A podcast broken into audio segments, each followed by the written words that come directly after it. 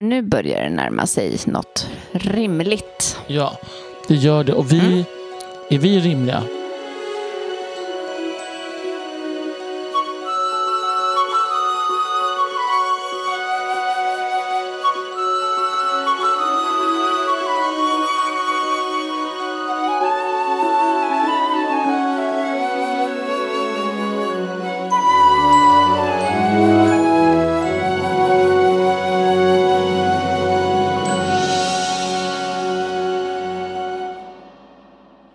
Hej och välkomna till det 77 avsnittet av Tolkienpodden.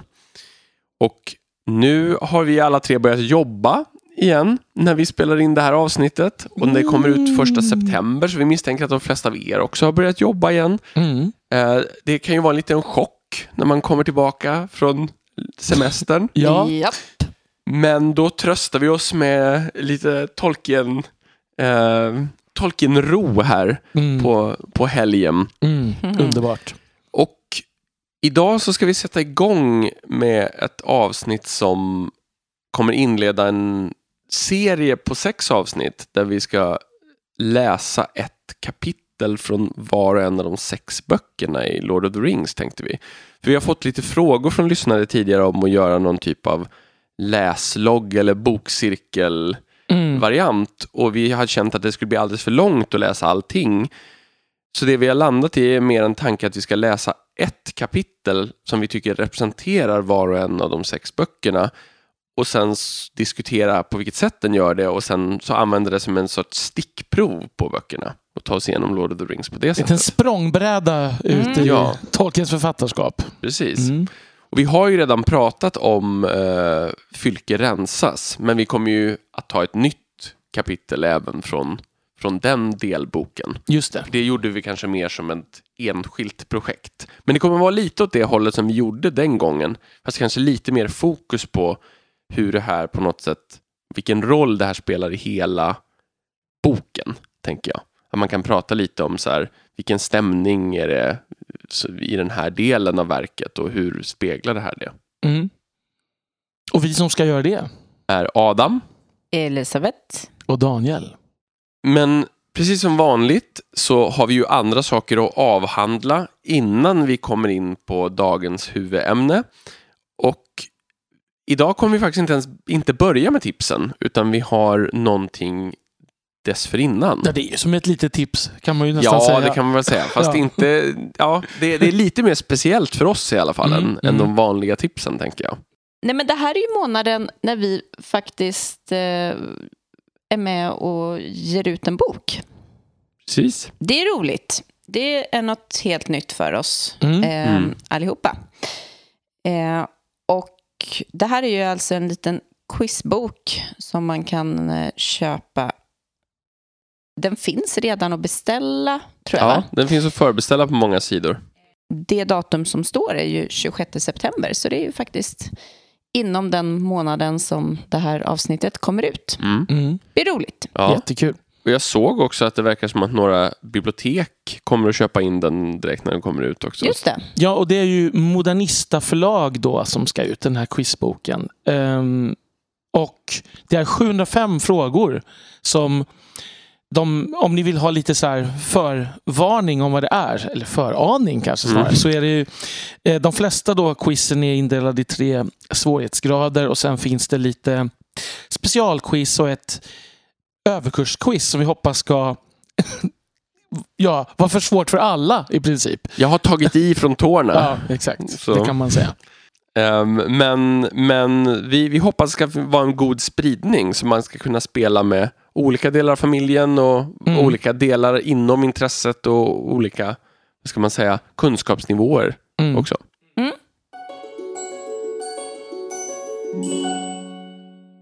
Ja, och då går vi över till tipsen.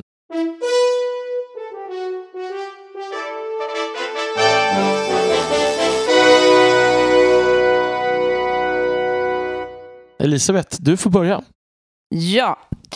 Eh, och jag tänkte att jag skulle så här, slå ett slag för, för en bok som jag har lyssnat på eh, nu under sommaren. Det jag har ju lite... Eh, den här problematiken med att jag tycker så mycket om mina gamla vänner. Att jag har lite svårt att hinna med de nya vännerna. Eh, det vill säga, jag läser om många böcker.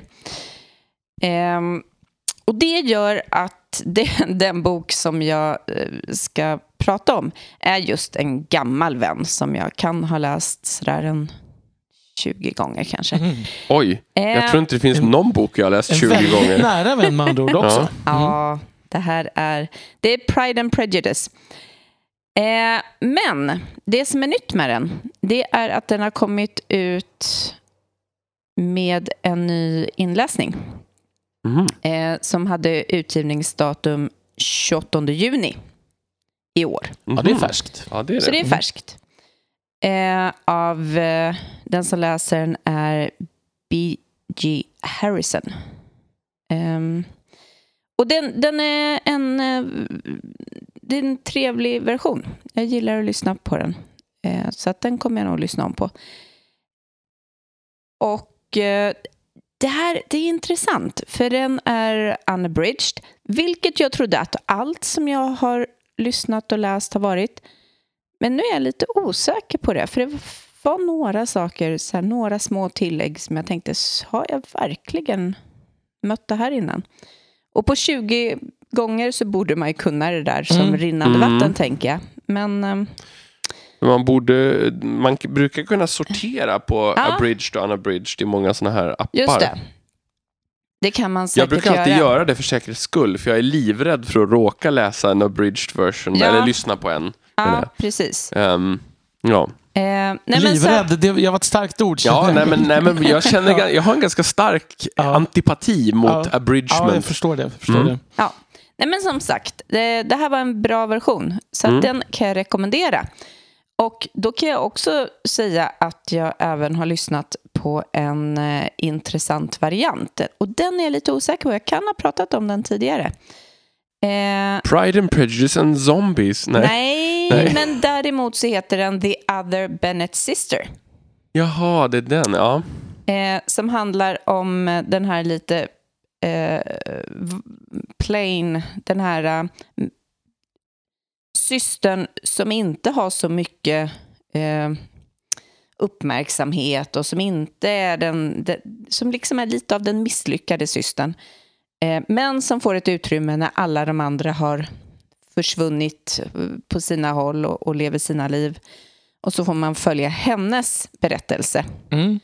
eh, som givetvis då är eh, skapad så här i efterhand av eh, någon annan än Jane Austen, det vill säga Janice Hadlow.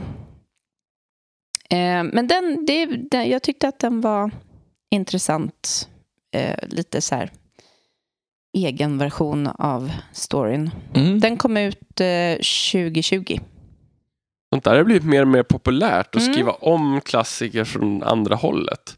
Mm. Ja, Mm. Men det är en ganska rolig take Ja, på det. Det, absolut. är alltså, det behöver inte alls bli något negativt. Det gäller ju att man gör det med väldigt mycket kärlek till originalet. Så Mm. är det ju. Mm. Mm. Verkligen. Ja, det var mitt.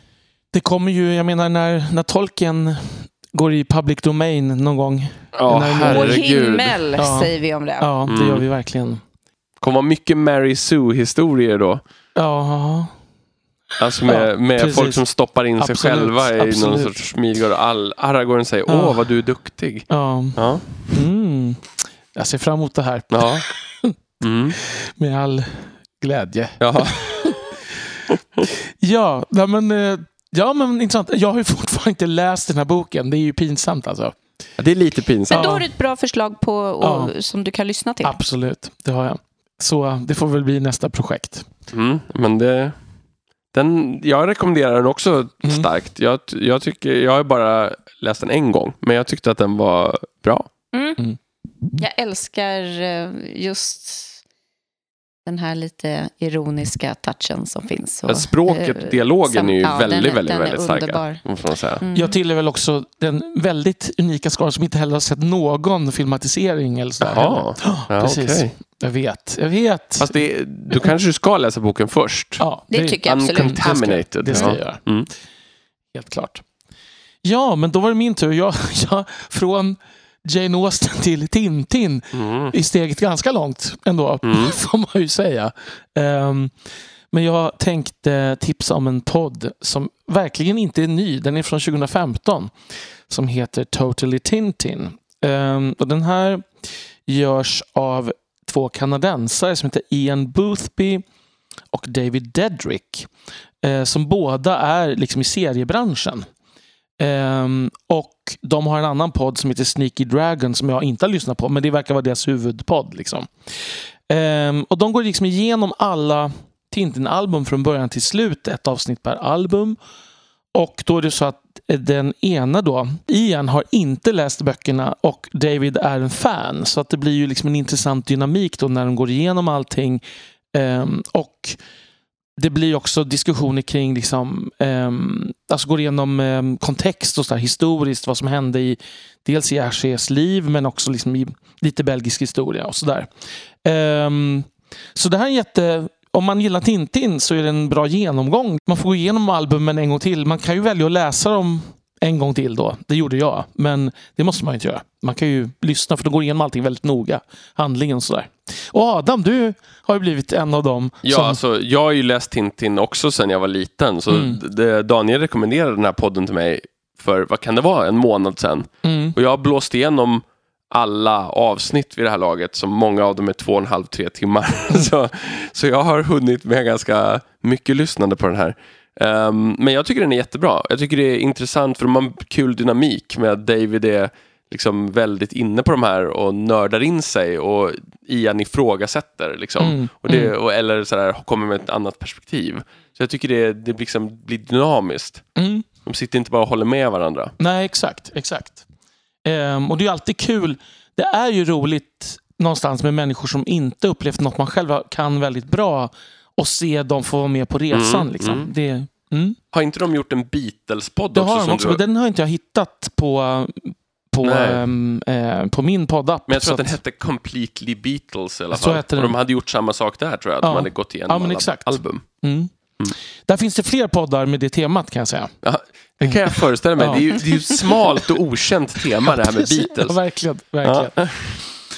Ja. Nej, men så det är mitt tips om man gillar Tintin. Vi, vi vet inte mycket överlapp. Jag tror att vi har en del av våra lyssnare som älskar Jane Austen. Vi kan tänka mig också ha en del av våra lyssnare som älskar Tintin. Det kanske inte nödvändigtvis är samma personer. Eller så Nej. är det det. Mm.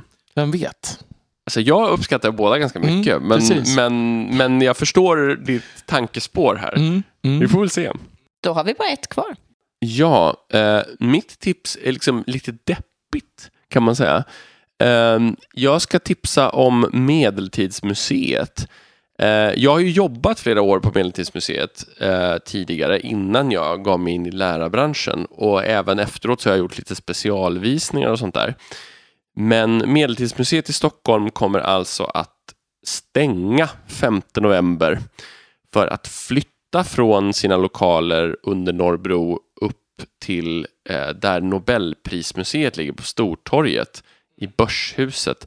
Um, upp, och det är för att riksdagen vill ha de här lokalerna där Medeltidsmuseet ligger för att göra ett besökscentrum. Och den här flytten har man ju framställt som att det är någonting bra för att turisterna kommer hitta museet. Men eh, det är mycket mindre lokaler och man kan inte få med sig eh, de viktigaste två föremålen eller eh, utställningsdelarna. Som Gustav fast. stadsmur Mm. i Mm. Riksgropen där som man har byggt museet och vad heter det, man kan inte heller få med sig Riddarholmsskeppet. Så eh, museet liksom blir av med sina viktigaste föremål eh, eller viktigaste delar av utställningen. Och jag tycker också att det är ett av Stockholms bästa museer eh, som det är utformat nu. Och jag vet att de all, ingen jag har pratat om som har varit inblandade i det här har varit särskilt glad över den här flytten. Så Nej. eftersom det här sker 5 november och sen kommer museet vara stängt länge innan det öppnar och vi vet inte exakt hur det, den öppningen kommer se ut så rekommenderar jag er om ni har möjlighet att komma till Stockholm eller bor i närheten att passa på att gå innan dess. Mm. För när det här avsnittet kommer ut så är det bara två månader kvar ungefär. Mm. Innan museet stänger. Jag måste passa på, jag vet inte om jag har varit där faktiskt. Åh, det har jag. Jag har till och med fått en riktigt, eller två lyxiga visningar av dig, Adam. Jo, jag har ju varit där. Jag tror att det bara är det. en, Ja. men är det två? Jag tror jag har varit på en officiell. Och Ja, du, sen, ja, du var på Tolkien. Ja, Ja, den var jag Ja, också på, precis. så att jag har varit där. Ja, precis. Eh, och sen så har jag ju dessutom varit på en som, som var lite mer av det privata slaget. Ja, Med några vänner till mig. Mm. precis. Men vi skulle ju kunna gå Daniel om du vill Absolut, innan. det vore jättekul. Det Det, tycker jag. Det ska vi boka in. Om, om du står ut med svadan som... Jag, är, jag, jag tänker att jag kan sätta en timer på hur mycket Å andra sidan, du är ganska van. Ja, Ja. och också ganska, ganska intresserad. Ja, så det det, är också en precis. fördel. Det är verkligen. Men jag, jag kan säga så här, jag tycker det känns jättetråkigt Mm. faktiskt. Mm. Och jag, men jag hoppas verkligen, alltså jag har, ju, jag har gått flera gånger med bekanta under sommaren nu för att visa Mm. dem. För det har känts lite som att det gäller att kräma ur det sista Mm. Mm. innan det stänger. Men alltså, det stänger så här snart. Inte är Nobelmuseet på väg att flytta så här snart? Nej, själva flytten kommer ske under 2024 vad jag förstår. Och då så tar, stänger man för att hinna förbereda. Men det, jag tror inte att det nya museet kommer öppna 2024. Så att jag tror att det tar lång tid att bara förbereda och samla ihop och sådär. Så att Ja. Skulle Nobelmuseet ut där utanför... Nobelmuseet liksom- ska flytta till nybyggda lokaler vid Slussen om jag Ja, det där förstår. ska- Är de färdigbyggda ens? Det tror jag inte. Men, men här måste jag Mm. säga att jag inte riktigt har koll. Nej. Men jag tror inte det. Och jag tror att det är lite det, det är så här potentiellt släpande i schemat. Men, men här är jag ute på lite djupt vatten. Så Men Man ju- kan tycka, jag har en syster som jobbar på Nobelmuseet, så att man kan tycka att jag borde veta, men ja, du borde veta bättre än vad jag vet. jag kan ta reda på det. Ja. Man kan ju hoppas då i det här besökscentret att de bygger det så att de här två eh, viktiga delarna finns tillgängliga då. Ja, Om det, får man, det får man ju hoppas, men man vet ju Nej, aldrig exakt nej. hur det där kommer att vara och exakt varför varför man vill ha just de lokalerna. Alltså, Men det lär inte riva, alltså man lär inte... nej, det går ju inte. Nej, det kan man inte nej, göra. Men så- frågan är hur tillgängliga de blir. Mm. Ja, precis. Jag tänkte på, av någon kommer att tänka på den här äh, gamla romerska muren kring London som man kan ju se delar av. Då, vissa ligger ju fria, någon del ligger i ett parkeringshus och Mm. någon del ligger i ett hotell och konferenscentrum tror jag. Liksom. Precis. Ehm, men jag måste bara säga, när vi nu ändå bara, vi kan väl bara ta en extra tips. Ehm, det finns ju nedläggningshot mot Nationalmuseum också, så det kan ju också Mm. bra att passa på att gå på om man inte har varit där. Och kanske, om man inte har för långt därifrån, kanske åka och lyssna på Norrköpings symfoniorkester som ju också är på väg kanske att försvinna. Vad peppande vi blev nu här på Ja. in i avsnittet. Ja, Ja, men- men, det känns sorgligt tycker jag. Men, Men, jag, jag liksom fick så feeling när jag började läsa om allt det här som är, för det är massa andra saker också som liksom är under, alltså på väg att kanske försvinna. Det är så här, ja, men jag, så jag snabbt köpte biljetter till konsert i Konserthuset bara för att nu måste man uppleva lite kultur liksom medan man kan.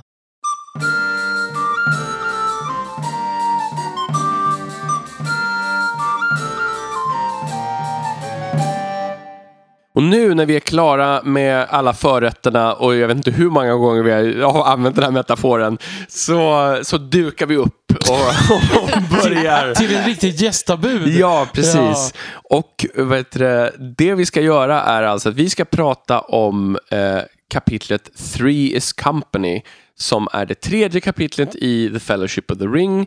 Ehm, och vi kanske ska säga att det heter Tre slår följe, Erik Anderssons översättning, och Tres faciunt collegium i O- Åke Olmarks översättning. Något Ehm. så, så, så självklart. Ja, ja. Och det, alltså, det är så underbart. jag kanske ska säga då, alltså anledningen är Three, is company kommer sannolikt på engelska från alltså uttrycket two is company, three is a crowd som Tolkien har lekt med. Eh, men Åke Olmarks verkar ha uppfattat det som en variant på alltså det latinska uttrycket tres faciunt collegium som betyder att en, förr i tiden var en universitetslärare tvungen att hålla föreläsning om minst två studenter dök upp. För då är tre stycken ett kollegium. Ehm, Ja. Och det kanske är en vits med... Det kan finnas Ja, den... det kanske finns en underton där. Ja. Men det är ändå lite långsökt att Ja. göra det på latin plötsligt. Ja, det skulle jag säga. Det känns inte som Midgårda. Kanske. Nej. Nej, det kan man, kan man säga. Ja. Men ehm, ja, så det är alltså det kapitlet, Tres Facunt Collegium, som, vi ska, som vi ska gå igenom idag. Mm. Och ehm, det här valde vi alltså som representant för första boken. Och bara för att påminna er kanske som inte har läst böckerna så många gånger eller inte alls, så är alltså första boken från att berättelsen börjar till eh, Rivendell, till att Frodo svimmar vid vadstället. Precis. Så, ehm, och Ja, för att boken Lord of the Rings är alltså egentligen indelad i sex böcker. ja, Som sen då på grund av ekonomiska skäl delades in då i tre böcker med två Tre volymer böcker, kanske tre volymer det man säga. Mm. Precis. Var det inte det lite förvirrande? Han såg ju det dels som en bok och dels Mm. som sex böcker, men egentligen inte alls som tre böcker. nej precis. Mm. Jag skulle säga att mest som en bok och i, Ja. an, ja, då i andra hand som sex böcker. Ja. Mm. Mm. Men eh, det här är alltså tredje kapitlet och då kan vi börja med att diskutera lite så här, varför har vi valt det här kapitlet som representant för första boken? Skulle ni säga? Ja, men jag tänker att det här ändå... Eh, och, och det är ju svårt, för att den större delen av första boken är ju fokus på eh, hobbitarnas eh, värld hemma. Att det, det, de, var de utgår från. Men man kommer ju ganska långt ändå i första boken redan ifrån det. Mm. Men, men det är ju resan från det, Mm. tänker jag, som den här första boken eh, verkligen fokuserar på. Och då, på det viset så är ju det här kapitlet lämpat eftersom det är första stegen ut. Det är verkligen bokstavligt Ja, talat. Ja, men Första precis. stegen från... Ja. Bå- Både bokstavligt och bildligt. Ja, precis. Det är Ja. på så många plan. Mm. Och det tror jag vi kommer komma in på. Dessutom är det nästan som en liten miniatyr över hela första boken. I det att det börjar med hobbitarna, de ger sig ut på äventyr och de möter alver i slutet. Mm. Ja. Så det är verkligen som en... Och, och, och med om lite annat däremellan. Precis, och, och en annan sak som jag, som jag tänker också, och det här kan vi gå in på lite längre sen, men att jag tycker att det är en bra blandning av tre stämningar. Ja. Du har det hobbitska lite mysiga när Pippin klagar, åh vad är det som är så fint med den här morgonen när han blir väckt tidigt. Mm. Och, eh, och du har liksom spänningen och oron som stiger. Gandalf dyker inte upp, vilka är de här, den här svarta ryttaren som dyker upp bakom oss? Och vi har det här liksom, första mötet med det alviska och det här lite magiska, eteriska också. Så alla de tre stämningarna möter varandra i det här kapitlet, Mm. Mm. tycker jag. Och eh, det kommer vi också komma in på lite. ehm, det finns ju den här tanken varför tog inte örnarna och bara flög med den där ringen hela vägen direkt. Eh, det finns en sån liten varför-tanke Mm. i det här kapitlet som jag också vill avslutningsvis kanske det blir prata om. Mm. Mm. När kapitlet börjar, då befinner sig ju Frodo fortfarande tillsammans med Gandalf i Bag End och de diskuterar när han ska resa. I förra kapitlet Shadow of the Past så har ju, ehm, så har ju Gandalf berättat om ringen och om Mm. bakgrunden. Det är ju en exposition dump som man kallar det. Verkligen. Ehm, och nu så ska ju någonting börja hända. Mm. Och ganska tidigt i kapitlet ger sig ju Gandalf av.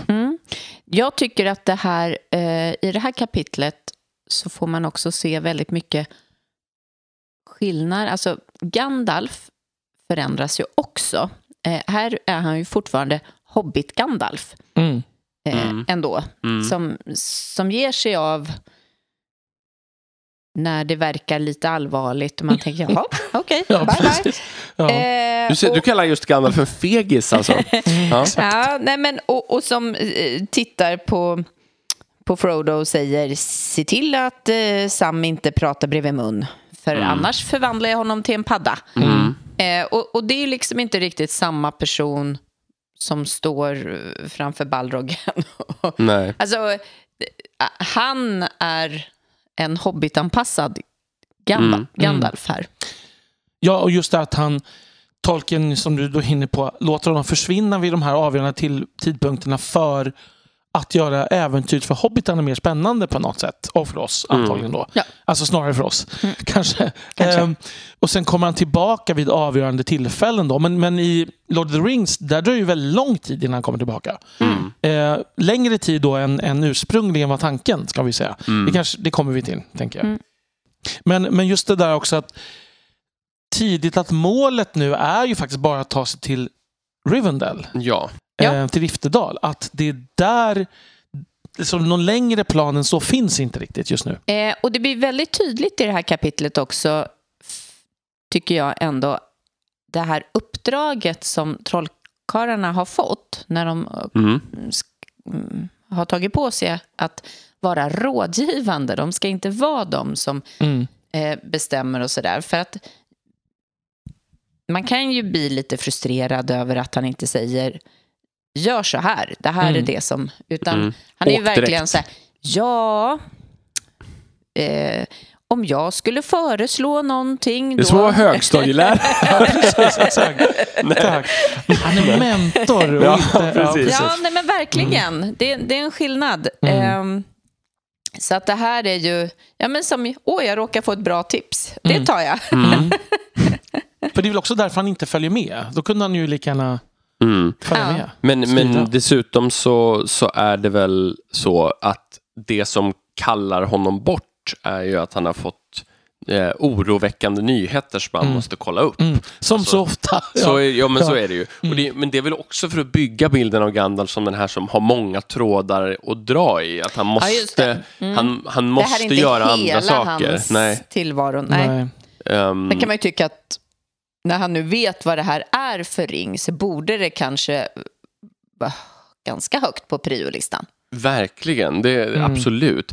Men sen så finns det väl det här också att han vill, han får ju sen, träffar ju sen på Radagast och, och liksom ska Mm. rådgöra med Saruman och då kan man ju förstå att han kan tycka att Saruman som är expert på ringarna, det kanske är bra. Mm. Liksom, men, Jo, så är det ju. Men, men det är ju ändå efter att Ja, han har och det är också en stuckit. inomvärldslig förklaring. För utomvärldsligt är ju vet ju inte Tolkien det än riktigt här. Eh, ska man ju säga att här, här, är ju- här försvinner han ju för att... Ja, Mm. men inomvärldsligt egentligen så tänker jag att han kanske skulle iväg, träffa och, och, och vara borta i ett par veckor. Mm. Mm. Eh, Han och, säger och ju, träffa jag kan dyka upp lite och, när som ja, helst. Men precis, Ja. Mm. liksom. Och ge kanske Aragorn ett uppdrag att göra Mm. någonting eller någon, nå, Mm. något liknande. För de, de hade ju ganska tät kontakt där. Mm. Ja, men absolut. Ehm, så att det är ju rimligt och samtidigt väldigt orimligt. Eh, det som händer sen är att vi får en liten så här riktigt härlig hobbitscen på, på, eh, på, på liksom pubbarna där. Mm. Eh, den är inte så lång här dock, men det är att det, ryktena liksom som börjar spridas om att, att Frodo säljer till eh, Bagginses. Jag vägrar säga kofferdi. Säckrarna. Ja, Ja. precis. Mm. Ehm, och just, just för att han, och han, måste, han planterar det här liksom fröet att han, ska, att han ska åka till sina släktingar i, i. Buckland. Mm. Och, och, liksom Och han att, underblåser ryktet att det beror på att pengarna tagit ja, slut. men precis. precis ja. Mm. Eh, och att han liksom... ja, Okej, men de, och han letar ny bostad i Krikdala. Det är som att han också...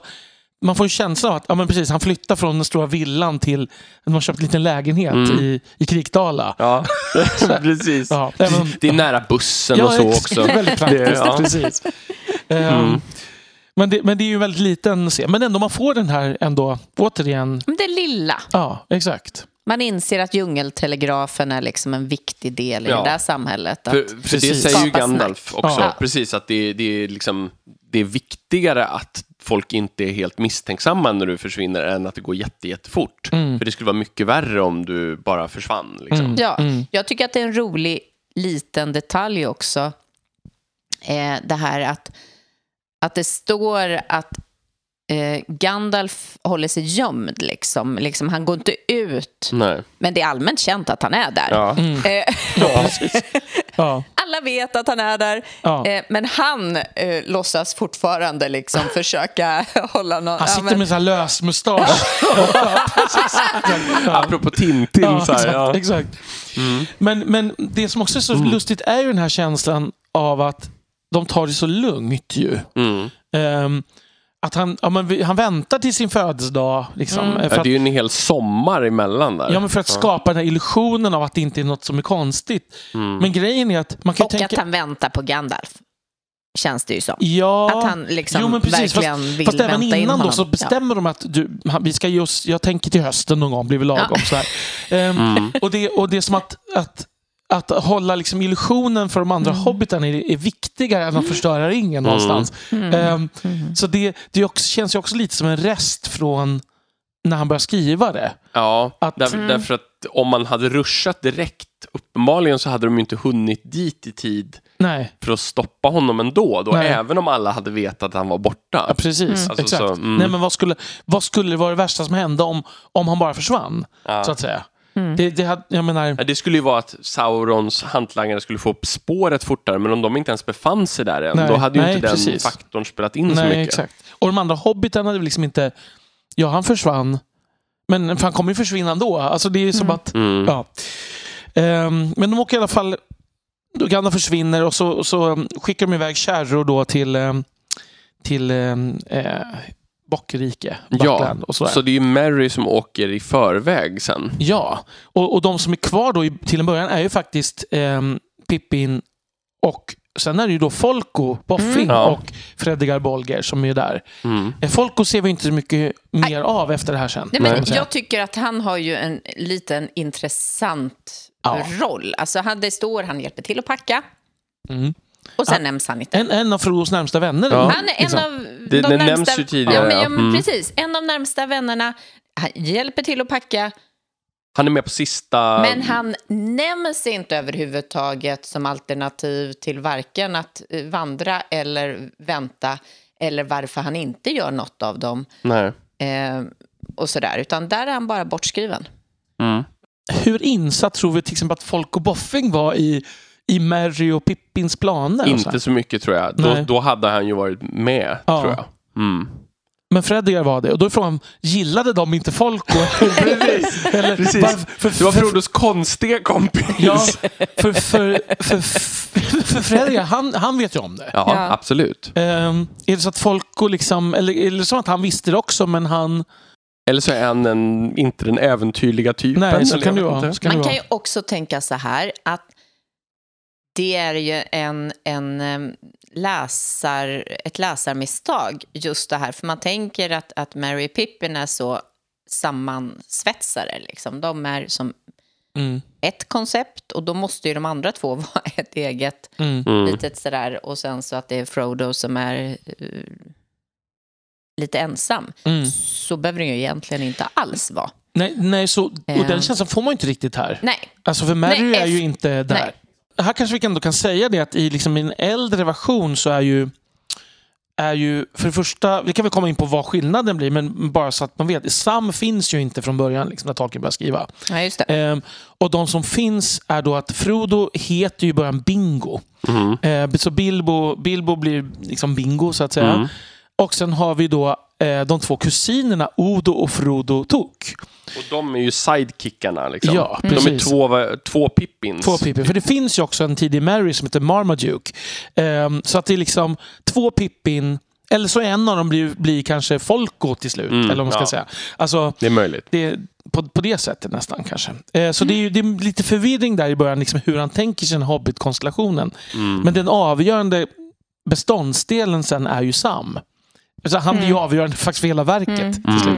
När han uppfinner honom. Ja, det är en enorm skillnad. Ja, verkligen. Men de har ju den här avskedsmiddagen i alla fall. ehm, där, de, ehm, där de sitter och dricker den sista Old Vineyard-droppen och sådär. Mm. Mm. Och härligt.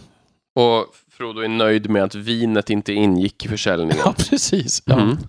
Och sen är det Mary och eh, Fredigar som sticker iväg med bohaget. Ja, Mm. precis. Ehm, men det här, jag tycker också det här med, bara när du sa vin, att den här bilden av att hobbitarna typ är som barn. Som man får ju framförallt hos Bakshi. Mm. Den Men är även så, till viss, i, i viss mån hos Peter Jackson, Ja. alltså, i alla fall på Frodo Ja, och Pippin. de är ju inte det. De sitter Nej. och dricker vin liksom, Mm. och um, festar loss. Det, alltså dricker slut på vinet till Ja, och med. ja, ja. Så att, Mm. ja. Så inte barn, men Du, hobbitar. Men, och sen, menar, Sam eh, säger adjö till, till Ja, öltunnan det, sen. det tyckte jag ändå var eh, lite underhållande. Att Mm. han, han går inte att hitta, men till slut när han dyker fram så har han sagt farväl till ölfaten. Ja, Det är rösten underbart. kommer långt inifrån huset någonstans. Där han... Eh, men också att de eh, dricker te där en sista gång sen och lämnar kvar disken till Lobelia. Det tycker Ja. jag också är jätteroligt. Så eh, inte jättevuxna ändå. Nej, nej. Och sen det här, men, men det är ju när Lobelia är så oartig så att Frodo inte bjuder in henne på te. Ja, Alltså ja, det, precis. är, det är den ultimata förolämpningen. Verkligen, Mm. Men, men en intressant sak här som vi kommer till framöver är ju att det verkar ju som att Sams pappa tror att De Frodo åkte har gett sig av Mm. Ja, vi kommer till det ja, precis det nu. med Så- vagnarna. Ja, Precis. Ja. Så tar vi tar den scenen, Ja. tänker jag. Precis, för att ehm, Frodo hör ju ett samtal mellan Sams pappa, uh, Hamfast, och en främling. Och han känner inte igen rösten och han eh, hör att Sams pappa tror att Frodo har gett sig av på morgonen. För, för då är frågan så här, jag tror ju, han, det är uppenbart se, av senare dialog att han inte mörkar, utan Nej, han tror han tror genuint att, att Frodo har Mm. åkt. Mm. Och då är frågan, varför tror han det? Är det för att Sam, Sam har inte berättat att, han, att, han, att de ska gå? Eller liksom... Det, ja, att, de, att han tror att de åkt med kärrorna. Ja, precis. Han måste ju tro Ja. att de gett sig av med kärrorna. Eh, och det är ju en jävla tur att han inte vet det. Ja. Uh, tänker jag. Det är väldigt convenient för berättandet. Mm. Alltså, ja, men det är faktiskt väldigt, det är också väldigt konstigt. mm, För att Sam, om det bara hade varit Frodo, då hade det kanske inte så konstigt. Men Nej. just när Sam ska med, hans son, ja. det, det känns väl liksom... ja, och precis. För Sam kommer ju sen att lämna nyckeln.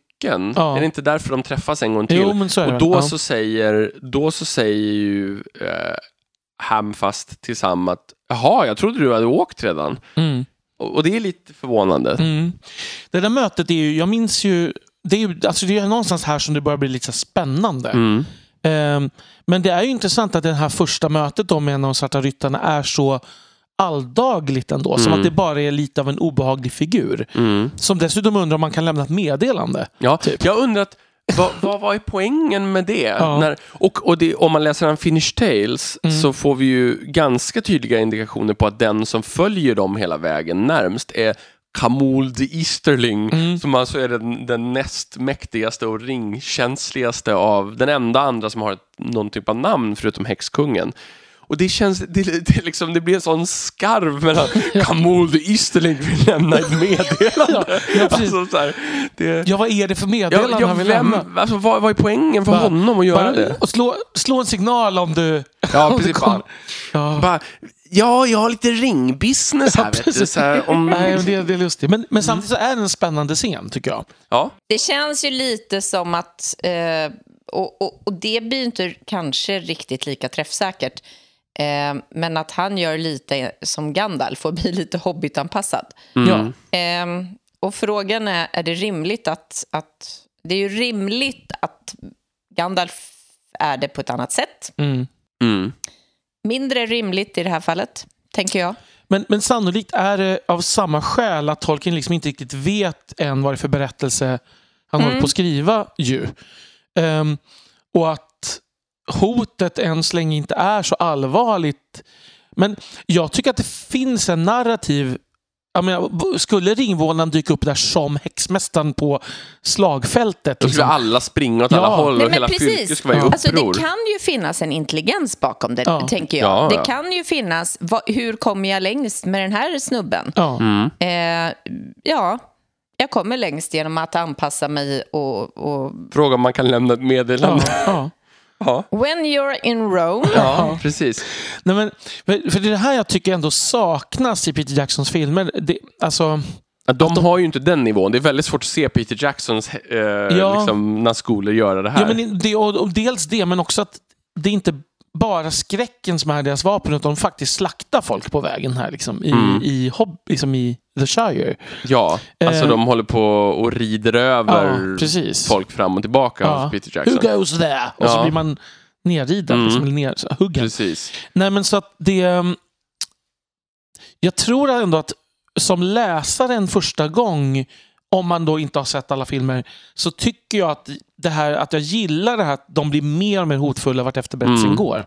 Och det sker ju genom det här kapitlet. Mm. Men, men jag skulle vilja säga att det här, här skulle jag säga är den andra, om man tänker sig att vi ska trappa upp någon sorts oro, Mm. så är det här den andra orosupptrappningen. Den Mm. första är ju att Gandalf inte dyker upp Mm. när Ja, han precis. borde. Ja. Alltså, och, och, och det är ju ganska skickligt gjort, för det är subtilt och ganska små steg i taget. Mm.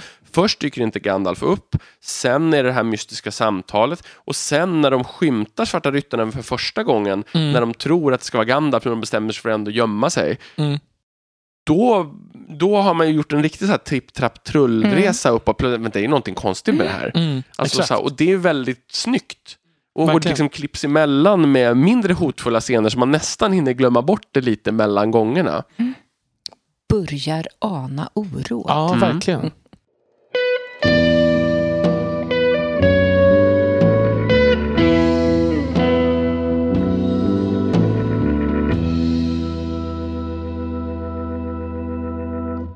De ger sig i alla fall av då. Eh, och de klagar över mm, tung packning och, och, och Frodo känns lite plufsig. Mm. Och där, men där tycker jag också att man får en fin... Alltså där, där ehm, eh, mejslas rollerna ut lite i Verkligen. det här med packningen. Mm. Eh, och skillnaden mellan Sams relation till Frodo mot, mot, Mot Pippin. Pippin, ja. Ja, där han genast säger, åh jag kan ta lite till liksom, eh, åt dig. Och Pippin bara, nej du, Ja, så här. du behöver gå ner i vikt. Mm, ja, Ja, så här, så här, Frodo ska bära. Ja, exakt. Liksom så här. Och, men det är också, det, där- det är också någon sån här samhälle, klassdimension här. Ja, för men- Pippin ja, är hans Ja, men som mejslas ut Mm. lite mer där. Precis. Och det tycker jag det görs på ett väldigt bra sätt. Och sen Frodos, liksom, den gode herren i förhållande Mm. till Sam när han säger nej du har nog egentligen tagit för mycket, vi Ja. måste kolla på det där och Ja, packa precis. om sen. Liksom. Ehm, Men det finns också något fint här just den här när de tittar ner tillbaka på Hobbiton. mm. Alltså det här, den här mi- miljön som byggs. Jag tycker man, vill, man vill se Hobbiton by night på det här Mm. sättet. Det låter så mysigt tycker jag. Liksom. Och huvud... Och hur det här verkligen är tänkt att bli en mysig liksom, vandring genom Mm. eh, The Shire på vägen till det stora. De, eh, åtminstone, åtminstone Frodo och Sam vet ju att de ska... Eh, eller det är ju etablerat att de vet Mm. att de ska vidare och han har ju verkligen gått och haft ångest över det här. Men att det här ska då bli den där fina, långsamma far, farvälturen Mm. eh, och han ska njuta. Eh, Sen blir det ju inte riktigt så på det viset, men, men här är det ju fortfarande det som klingar. Liksom. Verkligen. Mm. Ja, Och när de ger sig av då så är det eh, skymning den 23 september. Och de vandrar mestadels söderut ner mot de kullar som eh, ligger där och sen ska de svänga österut mot området som kallas för Skogsände eller Woody End.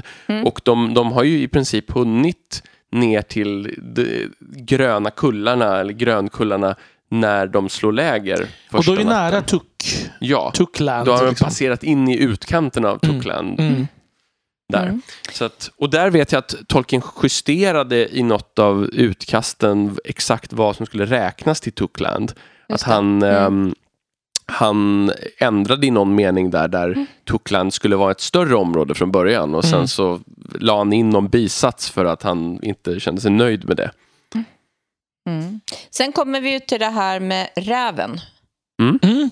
Den antropomorfa räven. Det har vi ju pratat om förut. Mm. Eh, räven som tänker och att det blir lite naniga Mm. eh, över det hela. Men det jag tycker med det här också är även att det blir som att man går utanför berättelsen lite. Mm. Och, och eh, mer ett direkt tilltal till läsaren på något vis. Ja, liksom. sista, sista meningen är ju, och, men det fick han aldrig reda på någonting Nej. mer om. Nej. Så det är en allvetande berättare där Ja. som säger ja, men, det. Ja, men precis. Och, och lite att det blir ja, men som, mm, som när skådespelaren tittar direkt in i kameran Mm. plötsligt mitt i Bryter fjärde filmen. Liksom, Mm. bara, och det här? Mm. Och Det är ju Och det är också ett spår från The Hobbit, tänker jag. Där ju berättaren mycket mer har den rollen hela Ja. tiden. Liksom. Ja. Men också då, alltså den här rävscenen är ju med i de här tidiga utkasten. Den, den finns ju kvar. Mm. Man kan ju, här kan man ju tänka sig att hade han gått igenom det ytterligare en gång till hade han kanske rensat bort det. Men Mm. samtidigt hade Jag han rensat bort allt som Nej. gör charm, det charmigt. Ja. Liksom. Jag, jag tycker ju just att det är stilbrytande tillför någonting Mm. Mm. Verkligen. i det här fallet. Ja. Eh, och sen morgonen efter de vaknar och de, det känns lite eländigt och de gnäller om badvatten och Ja. liksom sådär. Vad jobbigt Ja. att gå upp och ja, sådär. precis. Och sen promenerar de iväg och det som händer, jag vet inte om hur mycket vi går in på det, men de börjar ju, Frodo börjar ju Sjunga. liksom, ja, eller recitera. Mm, Han recitera. pra, pratar Mm. ju Mm. liksom lite stillsamt vad jag förstår. Sådär. Ehm, Där tycker jag verkligen att det här lilla börjar flörta ordentligt med det stora. mm, I ja, det samtalet som Verkligen. de har Mm. kring... Vägarnas Ja. liksom, stora sammanhang över världen. Ja, det är Mm. väldigt fint. Mm. Alltså tycker jag, den berätt tanken på att världen ligger öppen och alla vägar är sammanknutna. Och det blir också Ja. någon typ av metafor för livet, Ja, tänker jag. verkligen. Att, att man vet aldrig vart man tar vägen när man väl ger sig ut. Och sådär. Ja. Eh, och här är en liten intressant sak att, att, eh, att Pippin liksom tar upp det här, att det låter som Bilbo eh, och så säger Frodo att han inte vet. Det kan vara han själv som har på det, men han, eller så har han hört den. Men där i den gamla, den äldsta versionen, där är det som att Frodo säger nej, det här har jag, det här har jag kommit på själv. Men visst, fin- visst är det så att det är, en, det är en exakt kopia av Bilbo förutom ett ord? Eh, det är tröttad fot, Ja, va? precis. Mm. Det, är, det är bara wary feet Mm. som är förändringen. Mm, Eh, till skillnad mot eager feet. mm. Så det, han har bara justerat ett ord. Och där tror jag att eh, om det är Wayne G. Hammond och Christina Skull som har gjort den här Readers Companion som, som påtalar att man kan se liksom skillnaden i de två uppdragen. Att Bilbos, eh, Bilbos uppdrag är med eager feet och Mm. Frodos med wary feet för det är olika ingångar och stämningar i vad de måste Mm. göra och varför de måste ge sig iväg. Verkligen. Ja, den ena längtar efter... Eller, vå- Äventyret. vå- Vågar ta sig Mm. an äventyret och den andra tvingas ut. Mm. Mm.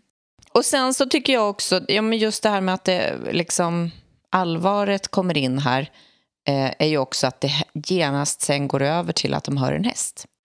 Och här tror de ju först att det ska vara Gandalf och i de här tidiga utkasten så var det Gandalf. Mm. Eh, och då skulle det vara lite humoristisk scen.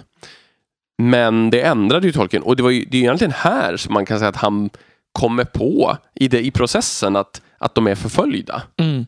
Ehm, och då ändrar ju berättelsen stämning på något sätt. Och sen har han ju arbetat om det tidigare men att de är förföljda på riktigt. Liksom. Mm. Och det är ju väldigt, som sagt, som, som jag nämnde där, just att Gandalf var tänkt att vara borta men dyker upp ganska snart i Mm. berättelsen. Det blir en enormt stor skillnad där att hela det här med att med så småningom Strider och hela, liksom, alltså det är mycket, många beståndsdelar som måste kommer sig av att Gandalf inte dyker upp. Ja, Att han måste liksom lösa aspekter Mm. på vägen. Liksom. Och det är en väldig tur. För det är väldigt mycket av styrkan i den här första boken ligger ju i att Gandalf inte är där. Och Ja, att de är utan den tryggheten och vem kan man lita på? Allting är okänt. För Gandalf hade ju varit den här allvetande guiden till allt det här. mm. Så. Och jag, jag, om inte jag minns fel nu, och nu, nu ska jag inte svära på det, men jag har för mig att en senare scen, det är ju när, när de svarta ryttarna anfaller eh, Krikdala. Mm. Då har jag för mig att Gandalf i ursprungstanken skulle rida iväg med Fatty Bolger bakom sig, typ, eller framför sig. Ja, Alltså att det skulle finnas en sån- minne av det också. Att, att det skulle, Fatty skulle ha en större roll där på något sätt, var, var tanken från början. Eh, så det är mycket som, som ändras här i och med att Gandalf faktiskt inte dyker upp. Jag tror att det är till det bättre. ja, Ja. det tror jag också. Jo, det tror jag också. Jo, men att den här svarta ryttaren... ehm, det är så mycket som är, där- som är kvar. Liksom, att de gömmer sig för att om det är Gandalf så kan han behöva en liten Mm. överraskning. Typ. Mm. Och så är det inte det. Utan det är Mm. den här obehagliga känslan. Men som ändå inte är så sjukt obehaglig som den ju är både hos Jackson och Bakshi. Det är inte liksom total skräck. Nej. Nej. Utan det är, vad är det här för... Det är något främmande Något och mystiskt obehagligt. och konstigt. Ja, Ja. precis. Och att ringen börjar liksom Ja, röra Precis. vid, vid Frodos... Och det står ju i en Finish Tale som sagt att Kamul är, är väldigt receptiv för ringens kraft. mm. Och det är väl därifrån man ska tänka det här att han går och Sniffandet. sniffar och börjar liksom krypa åt rätt håll och sen liksom avbryter sig. Till, ex- det, det kommer vi ju till en annan gång till, men det är ju två gånger som de, de liksom Mm. kommer undan här och sen så börjar de ju färdas vid sidan av vägen här. Mm. Och det är också här som Sam berättar det här med att det var en av de där som dök upp hemma Ja. hos hans pappa. Precis. Eh, Mm. Och då är Frodo, oj varför har du inte sagt det här innan? Vi, Ja. vi hade kunnat vara mycket mer försiktiga än vad Mm. vi har varit. Vilket då blir väldigt intressant. För ja, de kunde vara mycket mer försiktiga. Och vad gör de sen? Jo, de sjunger sig trygga. Mm. Mm. Eh, Ja. De, de är hobbitar. ja. en vandringssång där ja. Mm. ja. En sak som jag tycker är intressant i den här vandringssången är eh, att man nämner Standing Stones. Mm. Och det, är, det, är någon, det dyker upp ganska mycket i så här engelskspråkiga författares eh, eh, så här, verk på olika sätt. Mm. Men Standing Stones är ju här, sannolikt det som kallas för menhirer, som är så här uppåt, uppställda stenar så från urtiden. Eh, och, men det tycker Vi jag ger- pratar inte Stonehenge, utan... Nej, mer- utan det är mer, tänk Bautastenarna i Asterix, mer Ja. åt det hållet. Ja. Ehm, och vad heter det, de är ofta avlånga uppställda. Ehm, och vad heter det, det, jag tycker det här ger bilden av den här grejen att Fylke har bara funnits ett kort tag. Mm. Och även om det är Hobbit-sång så kan man ha passerat förbi resterna av något som är mycket, mycket, mycket äldre som har Mm. funnits där förut. Mm. Och att det har ju legat kungadömen här innan Fylke fanns. Så. Det här, det, det keltiska arvet, om man skulle ta Mm. det i eh, vår värld, eller kanske till och med romerska. Mm. Eh, men det är ju, och det finns ju kvar också i, i ortnamn och sånt. Mm. Du, som där tolkar ju väldigt noga med att det, vissa ortnamn har äldre liksom leder som, som då måste ha liksom levt kvar från en ännu äldre tid. Jag är rätt säker på att Crickhollow har ett keltiskt förled. Mm, Eh, mm. Jag minns inte vad, vad det är, men Nej. alltså så här...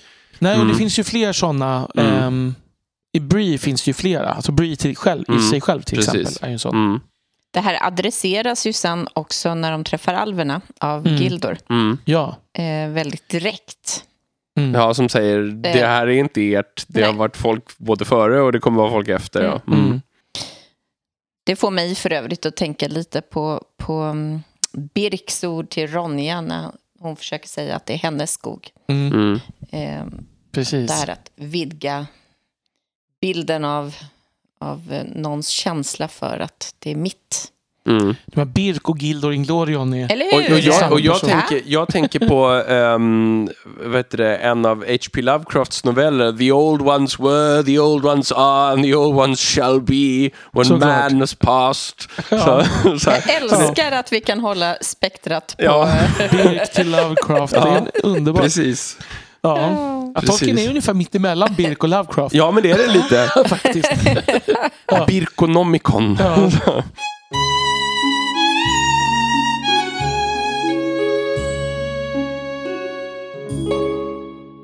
Mitt i allt det här då så dyker ryttaren upp en gång till. Och den, Mm. det glömmer alltså man, eller glömmer inte, för jag tycker ju att det här är så bra så att jag kommer ihåg det. Men jag, Mm. tror, att, jag tror att många kan glömma att Ja, den- eller slå ihop de där två Ja, exakt, med varandra. Ja, men Mm. precis. Det som händer här är ju, är ju att ryttaren dyker upp igen och börjar sniffa efter dem. Eh, men, och, och att Frodos liksom vilja att ta på sig ringen blir ännu starkare. Ja, här Att- så tänker han så här. Jag skiter i Gandalfs råd. Jag Ja, bara exakt. liksom, Bilbo satte ju på sig ringen hela tiden. Han Ja. får en så stark impuls här. Ja, Mm. precis. Så att, men det avbryts ju då av eh, sång och skratt. Eh, Mm. klara röster.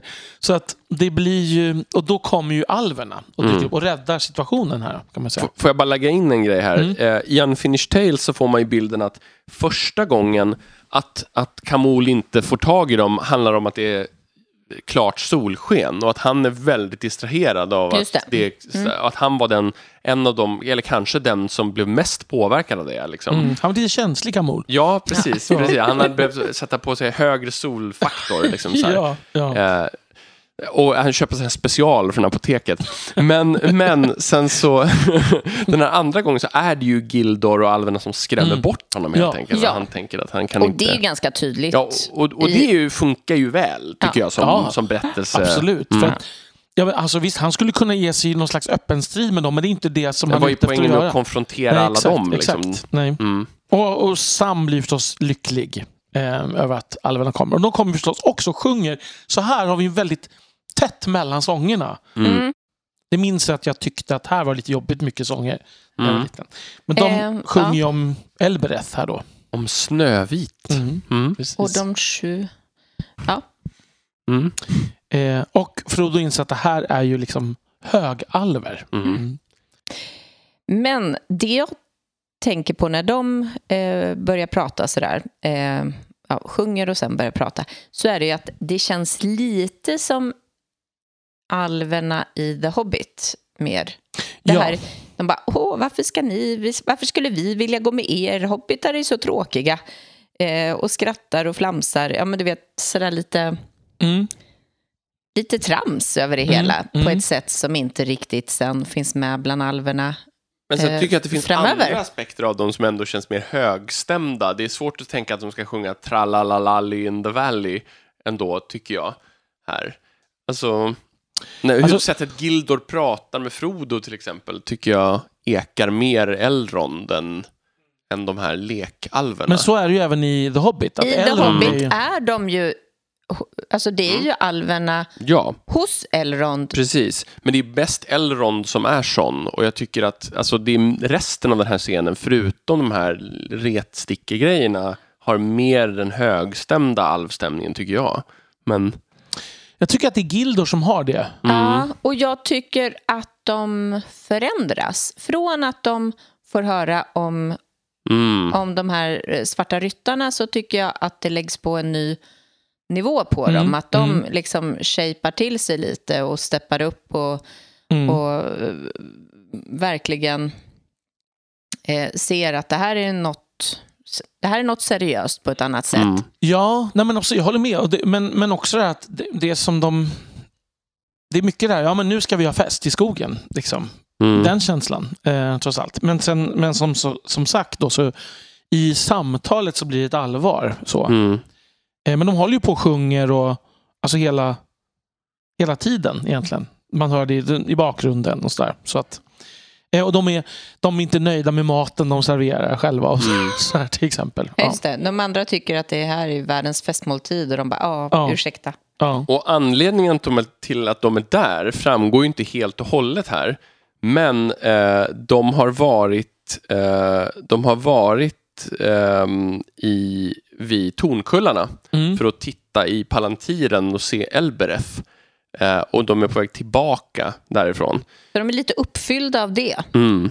De, eh, det, det framgår inte, inte alls skulle jag säga här. Nej, Nej, inte nej men alltså, och det framgår, nej men precis, och det, det tror jag, om jag minns rätt, att det kommer från The Road Goes Ever On, den här grejen som Mm. Tolkien gjorde med Donald, Donald Swan, Swan, ja. som också hade noter och sånt i sig va? Ja, det är ju, no, det är ju Ja precis, men han, hade, men han skrev också små snuttar Ja, som ja, bara finns där. Ja, men precis. Så är det ju. Mm. Jaha, Så mm. att, Och det är därifrån informationen jag är ganska om... säker på att det bara är där Ja. det står. Eh, Men det kan stå någon annanstans Mm. också. Men men jag har för mig att jag har kollat upp det här en gång och så bara, var står det här egentligen? För jag Mm. vet att jag, liksom, Mm. och, och att det, det, det, det nog är därifrån Mm. det kommer. För när jag skrev det här rollspelsäventyret så Mm. använde jag ju Gildor och då ville jag liksom Mm. kolla vad det stod om Mm. den här resan. Mm. Det är ju rimligt, eh, ett rimligt antagande, eh, för det är ju... Jag tänker, det finns ju inte så där vansinnigt många rimliga anledningar till att de skulle knalla där annars. Nej, åt det hållet. Nej. Det är fel, på något sätt fel håll för att ge sig av. Ja, så de Ja. Flesta, och det är ju från, då måste han ju liksom, för han har ju inte, han bor ju uppenbarligen inte i Riftedal. För han säger sig bara ha träffat Bilbo en gång sen, sen de träffades på den där platsen. Han säger vi har träffats två gånger, vi tog farväl av honom på samma plats här.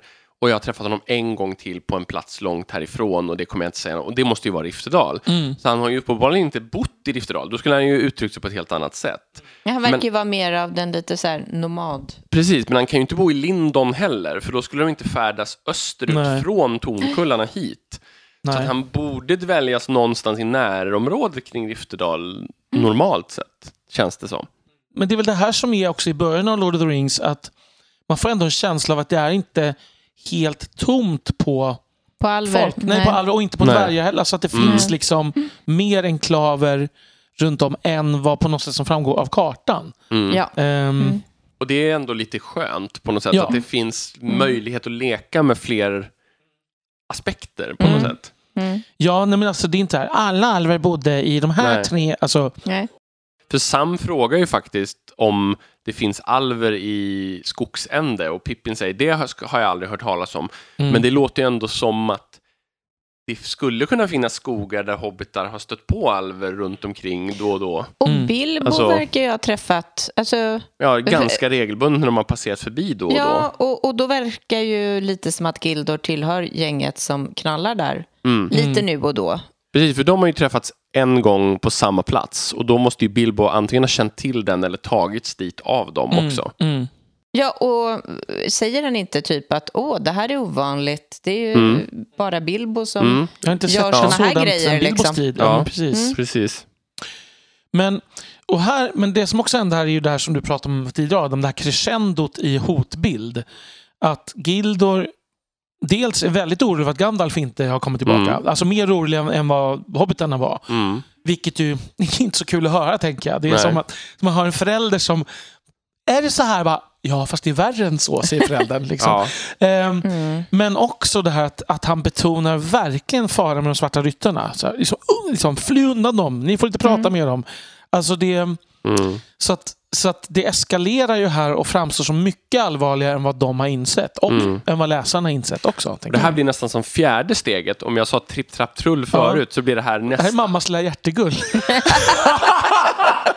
Precis. Ja, Ja. Eller tvärtom. Ja, det är precis. inverterat. Exakt. Men, ehm, men alltså jag tänker att det blir...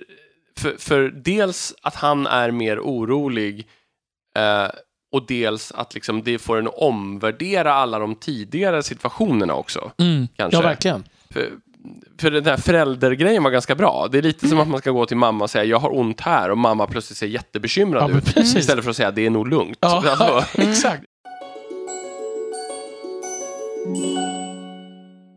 Men jag tycker att den här biten är en av de bästa alvmöt, ett av de bästa alvmötena i överhuvudtaget i Tolkiens skrivande. Mm. För att man får den här, de olika aspekterna av alverna. Alltså, de är Mm. mystiska, Mm. de är vänliga men lite avståndstagande. De har det här förhöjda med den fantastiska maten och den här gömda platsen som är nästan som en liten ficka av en annan värld. Och så det, det är väldigt det, det liksom öppnar fantasin inför Mm. fram, fortsättningen av äventyret tycker jag. Mm. Och jag gillar också den här liksom lite mer glammiga, skämtsamma aspekten för att den ger någon slags förtrollning också. Mm. Att de är liksom, det finns något lite, förlåt Tolkien, men det finns något lite så här midsommarnattsdröm här. Mm. Det är le, liksom någon slags lekfullhet Mm. som, som, och, som liksom är, det, alltså att de rymmer allt det här. Mm. Men jag håller med dig. Det här, det, det, mm, det, det är en magisk stund det vi får vara med om på något Mm. sätt. Men med den här magiska stunden så finns det ju ett stort fr- frågetecken eller utropstecken eller vad vi nu ska säga. De förstår faran. De vet vilka de här svarta ryttarna är. De har mer koll än vad de flesta har. Mm. De vet att Gandalf inte är där av något De mystiskt skäl. vet att Gandalf inte är där. Men de tänker inte, åh, nu tar vi lite ansvar för det här gänget och tar med dem till ett mm, säker plats. Nej. Nej, nej. Vi tar och eh, ser till att de kan Vi få sova gittar. en natt och så pekar vi riktning Ja, ja. och säger lycka till. Ja. Ja. Alltså, det är helt obegripligt. Mm. Alltså, precis. Det, här, det, har, det är faktiskt lite svårt att... Mm. att Försvara. ja, precis. Att, Eller förklara. för, eller rättfärdiga, eller vad man ska säga. Varför skulle... Kan det Gildor ska göra här vara viktigare? Om han märker att när skolorna är ute och jag, då måste han ju förstå att det är någonting ganska viktigt på gång här. Mm. Ja, och till skillnad från Gandalf så har Gildor inte fått något uppdrag att bara råd... Nej, Alltså- nej, nej, nej. Det, det här är en annan person med ett annat uppdrag. Men då är Eller frågan, man, inget uppdrag. man måste ju typ föreställa sig att, att alverna generellt men det, det är märkligt att det, är en, det funkar ändå inte riktigt. Men jag säger den tanken ändå. Mm. Alverna generellt känner att vi, vi står utanför allt det här. Mm. Men det är väldigt konstigt för de vet ju samtidigt att ringvålnaderna de står inte utanför just den Nej. biten. Nej, Liksom. verkligen inte. Ehm, De är färdiga med Midgård kanske på många plan, men Mm. de är ju... Det här är ju definitivt samma nivå av mm, problem som... Alltså, motståndarna och de spelar i samma, på samma Mm. spelplan. Mm. Det gör inte hobbitarna. Nej, nej, jag håller med dig. och, och det måste ju vara, förklaringen måste ju vara utomvärldsliga. Tolkien när han skrev det här kapitlet inte riktigt hade klart, fortfarande hade klart för sig vart det skulle ta vägen och han känner, för allting, mycket av det som händer här fram till Rivendell är ju episoder fortfarande. Och det här är en episod på Mm. vägen. Ja, det är nästan som att varje kapitel är en egen sån, liksom, ett eget miniäventyr. Ja. Ja. Men man, här skulle man kunna argumentera för hela vägen sen så småningom i och för sig att, att, att varför får de inte mer hjälp på vägen av folk? Liksom. Men Alltså, Farmer Maggot gör ganska mycket Ja, utifrån jo. sin position, känner jag ändå. Ja, men man skulle ju kunna tänka varför skickar inte Galadriel ett gäng Lorien-alver med, liksom, som åtminstone färdas vid sidan? Eller hjälp, alltså, un, alltså, Mm. det finns ju massa sådana saker. Men här, i det här fallet... där och- kanske det är för att inte dra ja, uppmärksamheten till... och det, man skulle ju kunna tänka sig att Gildor tänker så här. Ja, att det blir, vi blir så lätta att följa. ja, för, att, liksom, för, för när skolorna kommer känna av alverna. Ja, det är vår kraft. Ja, Ja, jo, ja. men det kanske man skulle kunna använda som... Men då, man skulle behövt en mening om det Ja, för att förklara det. alltså, ja, men precis. Att om han bara hade sagt det, att så här, om de märker att ni är med oss, då är vi som en fyrbåk Ja, för deras... Liksom, Exakt. För så skulle man kunna ändå mm. argumentera, tänker jag. Så skulle tolken ha kunnat Mm, skriva i Ja. alla fall. absolut.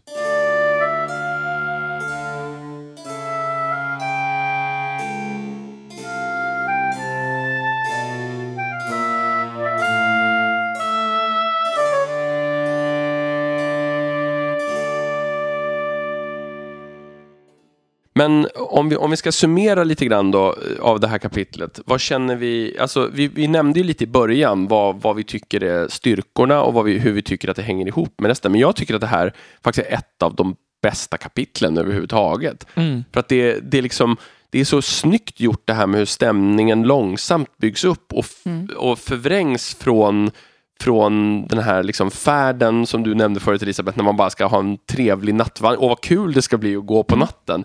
Till att plötsligt jätteläskigt på slutet. Mm. Och sen så det här, man får en tillfällig respit men också får den här glimten av det stora utanför. Så jag tycker att det är så många bra aspekter som präglar första boken och, och den, den, dess funktion som en port mot äventyret och mot det fantastiska Mm. som, som liksom byggs, bakas in här. Och man kan ju säga, jag tycker ju att det här är den bästa boken. Mm. Eh, och det här är ett kapitel som representerar den här boken väldigt bra. Så att det gör ju att det blir, Mm. den hamnar ju högt. Och jag tycker nog, ju nog att det är den näst bästa boken.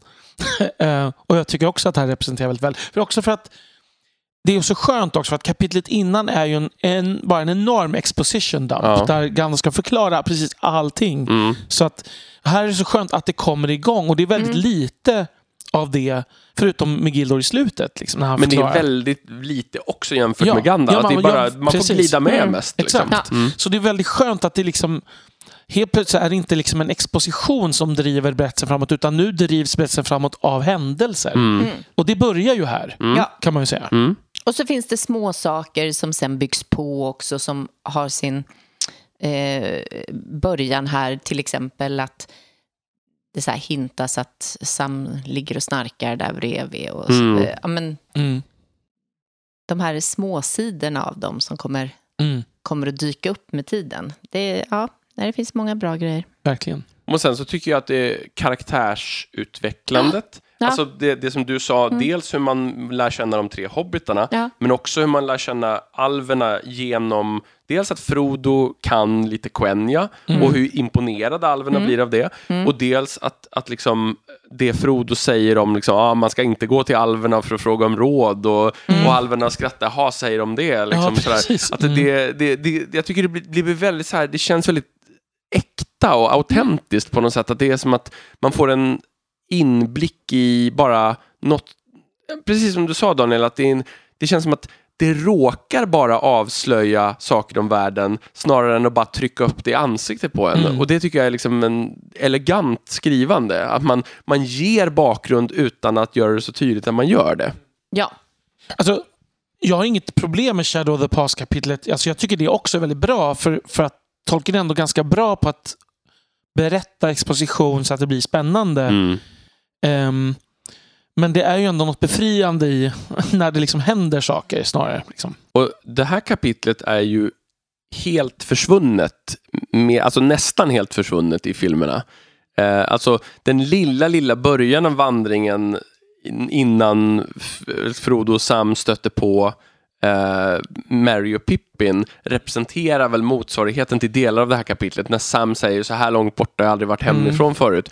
Det, det finns ju en, en rad här om att Sam har bra koll på någonting Ja, inom 20 miles eller något sånt där. Och att när man är utanför det, så när han tittar ner över Woody End så är det som en annan värld redan och de är fortfarande kvar i Fylke. Så lite av det, Men det finns ju ju två där. grejer till. Dels det här hela citatet om, om, inte hela, men delar av citatet om vägarna Ja, finns ju Mm. Bilbo-citat. Och de ändå, Sam och Frodo betraktar ju alverna.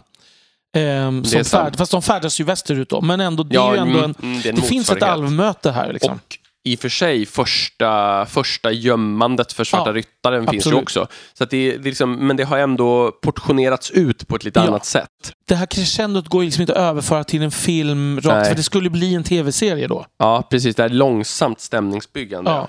Mm. För den här biten, alltså biten mellan att Frodo ger sig av och att han anländer till Bree Mm. går ju i expressfart i filmen jämfört med boken. Ja, är det tio minuter ens? Ja, det är det nog. Ja, Alltså, Jo, jag tror vi ändå underskattar Ja. det lite då. så är det nog. Men jag tänker bara de här, liksom, att gömma sig för Svarta Ryttaren och liksom, att det Mm. blir lite spännande. Och, alltså, det är flera minuter bara i sig och liksom sitta Mm. sådär. Så att jag, det, det är nog mer Mm. än tio minuter. Ja, men, men de har väl lite valt att bygga upp ehm, att låta det här lilla och, och personliga, det får ju vara vid festen mm. från Ja. början. Liksom, att, att det är därifrån det snabbt Mm. går över. Så Mm. det, man börjar ju ändå filmen också i någonting som är... Absolut. Jo, men strukturellt Ja. följer det ju liksom samma mönster. Ba, ändå. bara Så. på ett Mm. helt... Ja, jag vet inte. Nej, men det, det som är intressant är ju att i radioteaterversionen, den svenska, där är ju mötet med Gildor med. Faktiskt. Ehm, Mm. som, och jag, jag tycker att det är bra att det är med. Mm. Alltså det, det finns en poäng där för att just för att man får den här förklaringen av världen lite grann. Alltså Mm. att, ehm, men det är ju inte med i BBC-versionen, men där är ju andra sidan Bonden Maggot med istället då. Mm. Så att man får olika bitar. Liksom. Precis, och, och jag tänker att alla vad ska man säga, skild, andra skildringar i andra medier av Tolkien klipper ju ofta någonting. Mm. Alltså Svenska radioteatern klipper ju Helms Deep till exempel. ja. Eh, och andra sådana här saker. Men jag tänker att vilka saker man klipper bort gör ju också att man får Väldigt olika. väldigt olika Mm. slutprodukter. Mm. Eftersom Tolkien, som vi har pratat om många gånger, har så många olika stämningar till exempel. Och, och att ha med Gildor, men att inte ha med Helms Deep. Mm. Alltså bara, Det det är en ganska valt. stor skiftning. Nej, men liksom så här, och jag säger inte att det är fel eller rätt, jag bara säger att det är en ganska stor skillnad om man jämför med Ja. Peter Jackson som ju som ju, alltså det, det skulle gå, gå ännu mer i den actionriktningen än vad han har gjort. Även om det blir mer och mer så ju senare man kommer. Mm. Men, men han, han väljer ju alla fartfyllda grejer Mm. och väljer ju oftare bort de långsamma delarna. Mm. Precis, och då såg ju ändå många på de här filmerna som väldigt långsamma. Mm. Ehm, får man ju säga. Ja, jo absolut. Men ja. Men jag förstår hur du menar. Mm. Alltså att när det finns ett ögonblick av, av liksom spänning eller action så tar han det, så Mm. att säga. Men det är väl därför boken är bättre. Ja, men, ja, men generellt. Alltså det, djup slutanalys här. Ja. Jo, men det, men det är det som... Det är ju alla de här skiftningarna som gör Ja. den här boken så himla bra. Men jag tycker på det sättet Mm. istället.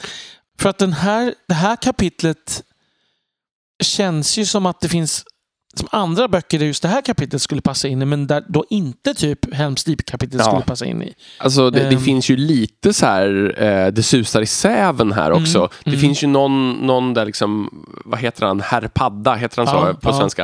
Eh, där han reflekterar också över liksom det här att gå ut och vandra och Absolut. friheten i det, alltså som ligger ganska nära det här väg. Ja, Eh, alltså, så det, det är ju den här lite pastorala engelska stämningen här. Mm. Och det är hedgerows och det är liksom eh, allt vad det är, coppices och ehm, så att det är ehm, Ja, jag, jag förstår vad du menar. Att liksom det, det skulle ju kunna ta vägen någon annanstans om man bara hade läst hit Mm. och inte visste vad som skulle komma sen. Då kanske inte liksom, då, då kanske inte eh, Kassadomsbro skulle vara det man gissade på. Nej, och kanske ännu mindre typ slaget på Pelennor. Alltså Nej, på något sätt, mm. det, det är som att det är så fruktansvärt långt borta Ja. i stil. Och Verkligen. ändå går det ihop. Men jag tänker rent, eh, innan vi släpper det så tänker jag också att vi, vi kanske, vi har ju pratat mycket om Tolkiens olika, inte bara stämningar utan också Tolkiens olika språk. Och då menar vi inte uppfunna språk utan hur han skriver. Och här så känns det ju som att han mestadels befinner sig i i hobbitspråket. Mm. Alltså att han utgår väldigt mycket från dem. Men att han börjar liksom lite ändå dra iväg mot mer äventyrsberättelse och bort från lite den barnstilen Mm. eh, under det här kapitlets gång. Man kan se spår av båda tycker jag. Men det Eh, här är en bro mellan, mellan The Hobbit också och det nya äventyret. Alltså att det är inte bara, eh, bara ett steg från mm, samhället, eh, fylke, eh, eller området fylke till, till det här stora eh, världen. Utan också nå- någon bro mellan barnboken till, Mm. till det som blir någonting större. Mm. Alltså vilka, vilka konversation man väljer att ta med. Att de Mm. diskuterar badvatten och Ja, och vad jobbigt det var att sova på rötter Mm. och sådär. Mm. Liksom att de inte diskar. Alltså sånt känns Mm. ju Ja, mer där det som blir att fem böcker Ja, ett litet tag. precis. Liksom. Alltså, nu menar jag inte det. det, som något nedlåtande nej, sätt. Nej, nej, men nej. det blir en annan stämning Mm. liksom. Men sen finns det också det här att, att i hur han använder språk, alltså ännu mer detaljerat då att hur Sam skildras då jämfört med Frodo och Pippin Mm. som var inne på. Att det finns de små, alltså ta språkliga nivåerna där vi har liksom Sam som den folkliga representanten Mm. så Frodo och Pippin som någon liksom överklass bland hobbitar. Men sen då Gildor som dyker upp med ett lite mer arkaiskt språk ytterligare. Mm. Liksom. Ehm, som ju är första representanten för det. För att Gandalf äh, pratar ju vuxenspråk. Ja, det Mm. gör han ju. Men han pratar ju inte så arkaiskt Nej. i, i tidigare Och här kapitlen. märker man ju att Frodo försöker lite imponera på alverna. Han försöker höja sig Mm. till sitt högsta för att passa in i sättet som de kommunicerar, eller som Ja, Gildor exakt. kommunicerar framför allt. Ehm, och, och att de, de känner, han, det finns ju någon nivå av att han kan känna sig lite, vad ska man säga, att han skäms lite grann, att han Mm. inte riktigt platsar. tycker du? Ja, alltså jag tycker det finns en sån underton att det är så att han ehm, liksom vill, vill försöka leva upp till genom att använda sig av Quenya. Han vill, det blir viktigt för honom att visa att jag, Mm. jag är minsann inte bara någon hobbit som har liksom snubblat ut och de ska bli imponerade och bara ja, Bilbo har ju lärt upp dig väl Mm. liksom. Mm. Sådär.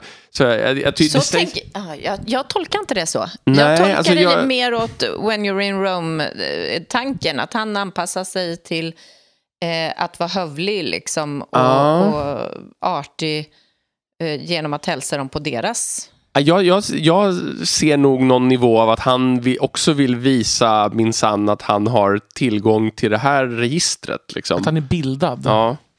Men, men det, det ligger ju helt mellan på, raderna. på Duolingo. Precis, Ja. precis. Och då står det bara så här, Ja. bara jordgubbar Ja, och sen... Mm. Det, det som är intressant är att det beskrivs ju också, inte just här, men att, att Frodo är ju bättre på, på de här allspråken. Alltså han, han får till uttalet bättre än Bilbo till exempel. Mm. Står det ju i Mm. Appendix. Han är mer lagd åt det Mm. kanske. Mm. Mm.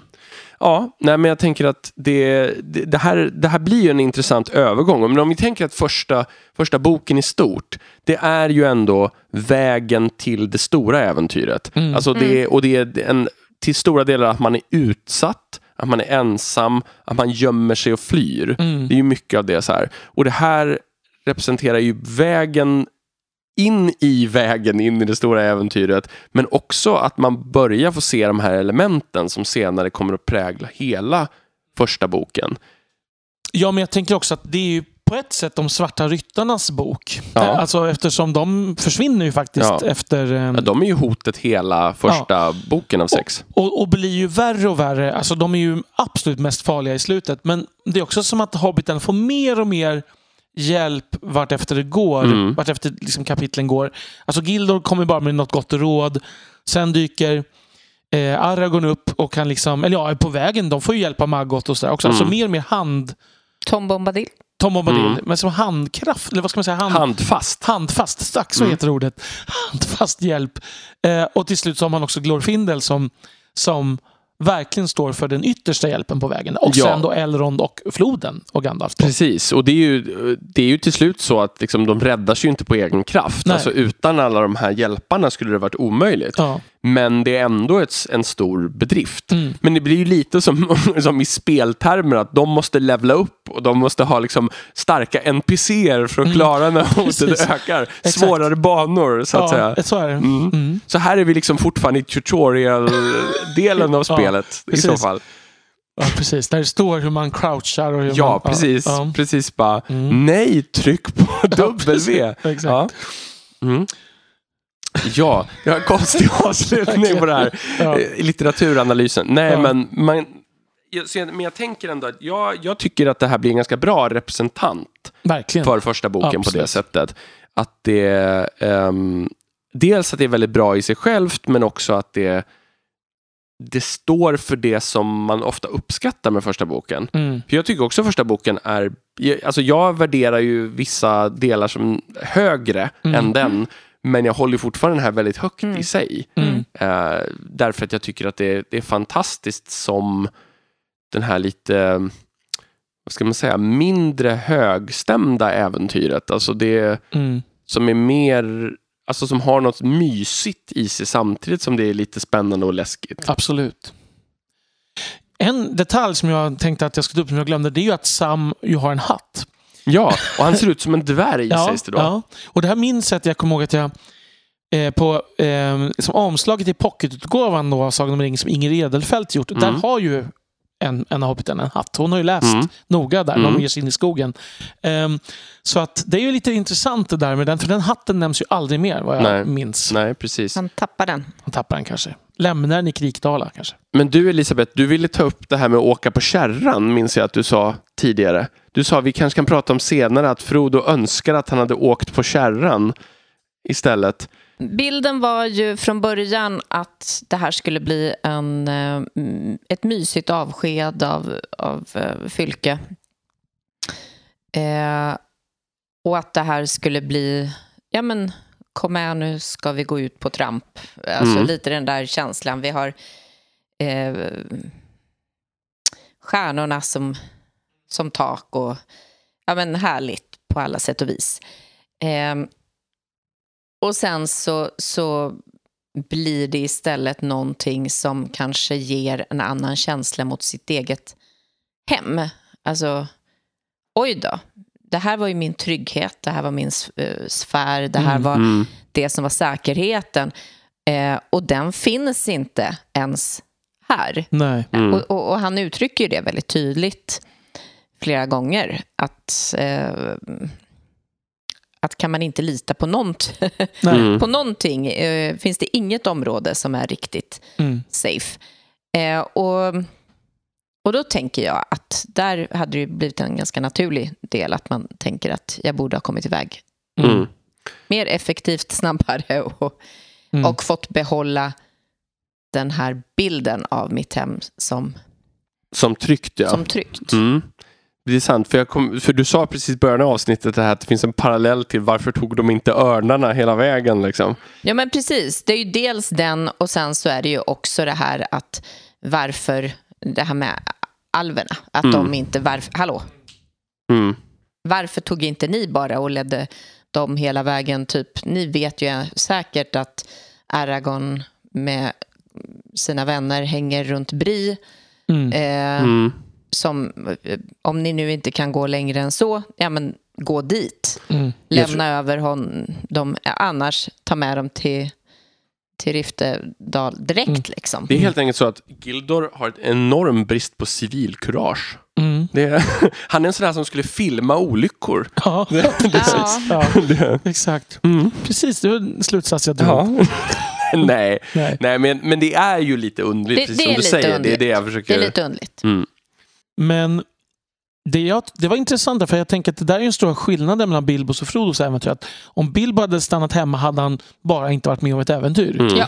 Om Frodo hade stannat hemma hade världen gått under. Ja, Ja, Det, det är ju liksom en... det är en väldigt skillnad på upping the stakes. Ja, verkligen. liksom. Mm. verkligen. Så att Frodo kan ju inte fly undan äventyret. Alltså, Nej. det är ju en stor skillnad. Mm. Därav de här weary feet kanske. Har ni läst den här på, nu på engelska eller vilken version har ni?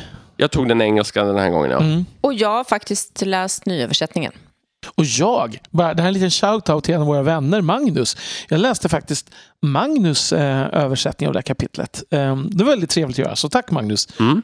Ja, men det var, det var, jag fick den här, um, hans, en del av uh, hans översättning för och, och så kände jag att nu är det läge att... Jag har ju läst den men nu kände jag att det var läge att gå tillbaka till den. Trevligt. Han har lite andra lösningar. Mm. Eh, men det kan han få prata mer om i kommentarfältet på Facebook kanske. Precis. Där vi vill att ni också kommer och kommenterar. Ja, vad tycker ni om det här kapitlet? Håller ni med oss om att det, vi tycker att det representerar första boken bra? Hade ni valt ett annat ja, kapitel? vi- och varför hade ni Mm. valt det kapitlet i så fall? Mm. Verkligen. Och, och vilket är ert favoritkapitel från första boken? För det här, det kanske är mitt favoritkapitel från första boken, men jag vet inte Vi riktigt. valde ju faktiskt mellan tre stycken när vi, Precis, innan vi hade bestämt oss. vi valde mellan det här och A Conspiracy Unmasked Och och, Shortcut. Shortcut, for, for Mushrooms. Ja. Eller Two Mushrooms. Och, och de följer ju nära på varandra. Mm. Eh, men men jag, jag, jag tror att det också var lite för att de representerar samma sak. Jag är inte säker på att jag skulle säga, det är ju inte mina tre favoritkapitel, alltså om jag skulle välja någonting. Mm. Eh, jag tycker väldigt mycket om Fog on the Barrow Downs. Mm. Jag tycker det, det är häftigt. Men det är ju inte representativt alls för resten av boken. Nej, jag tycker att det finns en del, alltså antingen At the sign of the prosper, eller kanske Strider-kapitlet Mm, det är också väldigt bra. som är, väl, som är mm, Alltså alla är ju väldigt bra. Ja, ja. Det är bara nivåer. Vad skulle du Ja. säga Elisabeth om favoritkapitel? Vi kan ju Eh, avsluta så. Nej, men den här ligger nog eh, den ligger högt. Eh, och sen så hade jag kanske faktiskt, jag gillar Conspiracy Unmasked. Ehm, Mm. eh, men jag- ja, det finns många. Mm. Ja, det gör ju det. Mm. Ehm, därför som vi är på vårt 77 avsnitt. Förstås. Ja. Men ehm, som sagt, ni får jättegärna berätta både favoritavsnitt och vad ni tycker om representativiteten i, i eh, det här kapitlet. Mm. Och om ni har några andra tankar som ni inte vill skriva på Facebook eller om ni inte följer oss på Facebook så kan ni alltid mejla till tolkienpodden gmail.com där vi kämpar med att besvara alla mejl. Vi ber om ursäkt för dem som Ja. vi har varit lite långsamma med. Vi försöker att hålla oss ajour men det kan bli lite, Mm. ibland kan det vara, kan vara lite svårt att hinna i rimlig tid. Mm. Mm. Vi försöker hinna i orimlig tid. Då. Ja, Mm. så att alla blir besvarade åtminstone. Mm. Absolut. Ja, tack så mycket. Eh, hoppas att vi hörs igen om en månad. Eh, och då kommer vi ju sannolikt ha vår nya bok i handen. Det ska bli jättehäftigt. Mm, Det blir roligt. Ja. Ja. Mm. Vi kommer sitta med varsitt exemplar i handen under hela Det inspelningen. blir, det blir väldigt bra poddande när man Ja. bara, så här, bara visar saker för varandra Precis, utan ja, att säga någonting. vad Så här. det blev. Ja, titta. Eh, men ehm, så, då får vi se vad vi återkommer med nästa gång. Men eh, sannolikt så blir det liknande, alltså fortsättning på det här konceptet. Mm. Mm. Med bok två då. Mm. Ja. Spännande. Då säger vi tack för den här gången och ha det så bra i en månad. Hej då! Hej då! Hej hej!